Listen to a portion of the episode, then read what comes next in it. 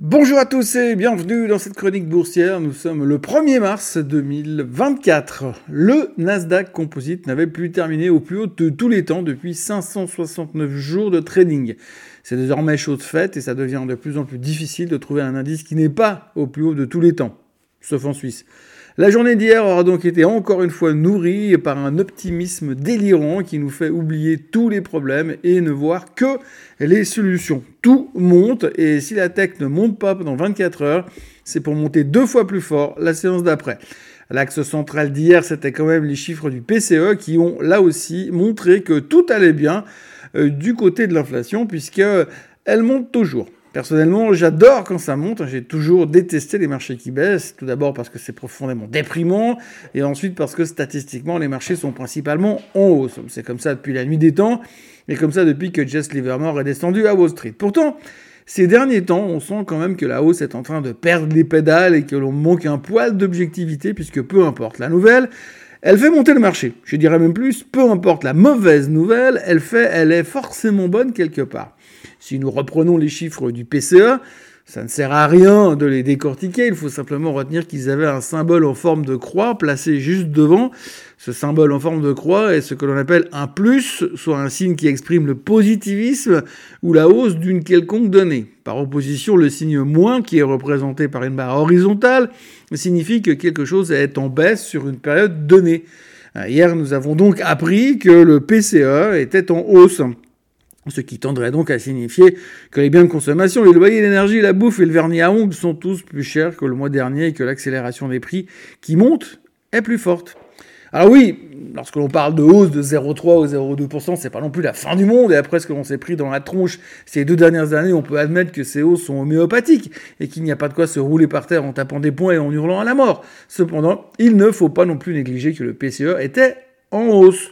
Ce qui veut dire que l'inflation cible de 2% que c'est fixé et la Fed est plutôt en train de s'éloigner que de se rapprocher. C'est pas moi qui l'invente pour dire du mal et vouloir être négatif, c'est juste la réalité. Cependant, ce marché est devenu tellement phénoménal dans son interprétation magistrale de toutes les mauvaises nouvelles en bonnes nouvelles que cela en devient stupéfiant. Je pense que même Harry Potter ne pourrait pas nous transformer des mauvaises nouvelles en quelque chose de bien aussi bien que le fait Monsieur Marché en ce moment. Non, parce que hier la hausse du PCE était une bonne nouvelle parce que c'était en ligne avec les attentes.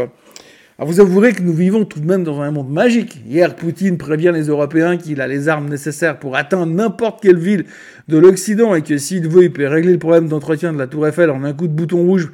Pendant ce temps, Macron se prend pour Chirac et annonce qu'il va se baigner dans la Seine.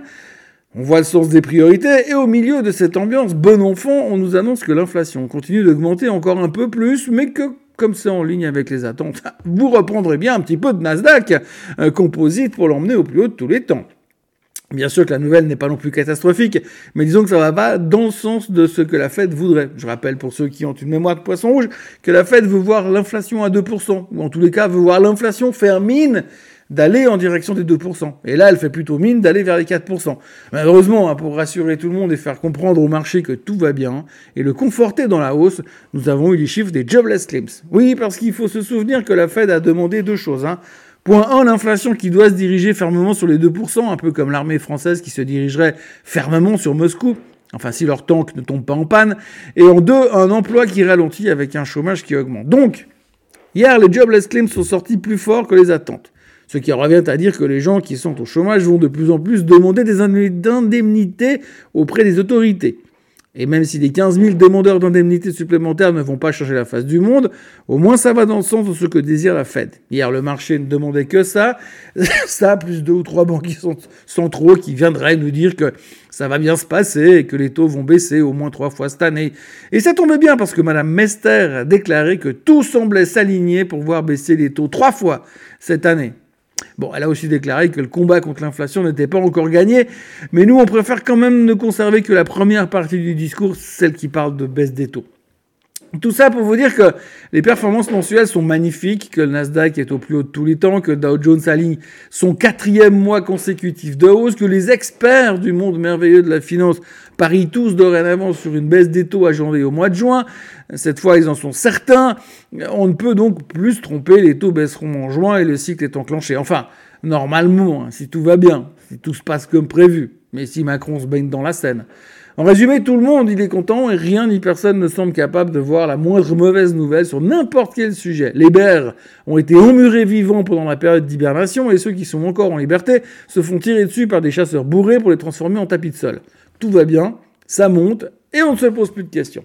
Ce matin en Asie, on salue les bons chiffres du PCE et on en profite pour pulvériser les records au Japon et en Australie. Le Japon est en hausse de près de 2% parce que tout le secteur tech est en folie, avec une mention spéciale pour tout ce qui touche de près ou de loin à l'intelligence artificielle, surtout après les déclarations et les publications de Dell hier soir. Les intervenants n'ont même pas bronché quand les chiffres de la production manufacturière japonaise ont indiqué un ralentissement dans le business. Euh, tout le monde s'en fout tant qu'il y a de l'IA. Et pendant ce temps, la Chine grimpe de 0,08% et le Hang Seng avance de 0,7%. Côté matières premières, le pétrole est à 78,46, l'or est à 2052 et le Bitcoin, qui n'est pas une matière première, s'échange à 61 500 alors qu'un nouvel ETF Bitcoin a été lancé au Brésil. Du côté des news du jour, on continue à être très modéré dans nos réactions. J'en veux pour preuve les publications et les déclarations de Dell hier soir. Le fabricant de PC historique vient d'annoncer des chiffres qui ont totalement dépassé les attentes de Wall Street, sans compter qu'ils déclarent leur intention de se diriger plus en direction de l'IA que du PC. Autant vous dire que c'est du miel pour nos oreilles et le titre prenait 20% after close. Je veux dire qu'en ce moment, j'adore observer toutes ces réactions mesurées qui laissent à penser que dans les trois mois qui viennent, Dell va dépasser Nvidia, trouver un vaccin contre le cancer et rétablir la paix dans le monde. Du côté obscur de la force, il y a eu aussi Soundhound, sombre société active dans l'IA pour la voix, qui a signé récemment un deal avec l'empereur Nvidia. Le titre était donc sorti de l'ombre et avait été multiplié par 5 en l'espace d'une semaine. Hier soir, SoundHound a publié des chiffres de merde et le titre se prenait 20% dans les dents. Euh, bon, euh, after close. Bon, en même temps, ils avaient gagné 20% durant la séance. On est donc euh, à un partout, balle au centre. Et SoundHound reste dans la lumière, surtout depuis que leur nom complet est SoundHound AI. C'est les deux lettres qui font tout à la fin. Il y a 24 ans, c'était le dot-com qui faisait tout. Mais je dis ça, je dis rien. On notera encore les mots de monsieur Redalio, ex-patron du plus gros hedge fund du monde. Et lui, il pense que le marché n'est pas vraiment dans une bulle. Bon, lui aussi, il me fait rire. Hein. Le gars, il est à la retraite, mais il veut pas, il peut pas s'empêcher de venir donner son avis, on dirait Greenspan. Moi, le jour où j'ai une retraite comme lui, avec des milliards sur le compte, vous n'entendrez plus jamais, mais jamais, parler de moi. Autrement, la Chine annonce que son activité manufacturière est en baisse pour le cinquième mois euh, consécutif. En tout cas, ça marchait mieux quand ils étaient encore confinés. Euh, Microsoft, Microsoft annonce un nouvel assistant lié à l'IA pour ses produits Outlook et Excel. Et puis City a identifié les Magnificent Seven européens. Ils s'appelleront les Super Seven. Euh, ce sont des sept actions européennes avec un potentiel de croissance important qui se négocient à des valorisations moins, moins élevées que leurs pendants américains. Ces actions ont généré 45% de gains du marché européen des actions cette année, dépassant ainsi de manière significative la moyenne historique.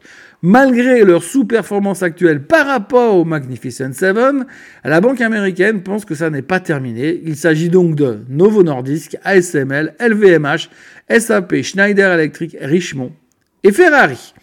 franchement, J'aurais pas parié sur Richemont. Pour ce qui est des chiffres du jour, nous aurons plein d'ISM un peu partout, mais pour être franc, quel est l'intérêt de s'y intéresser, puisque ça sera de toute façon bien interprété par le marché. Aux USA, il y aura aussi la confiance du consommateur version Université du Michigan, autrement dit, le chiffre le plus inutile de l'histoire de l'économie. Pour le moment, les futurs sont en hausse de 0,1%, et nous sommes officiellement en mars.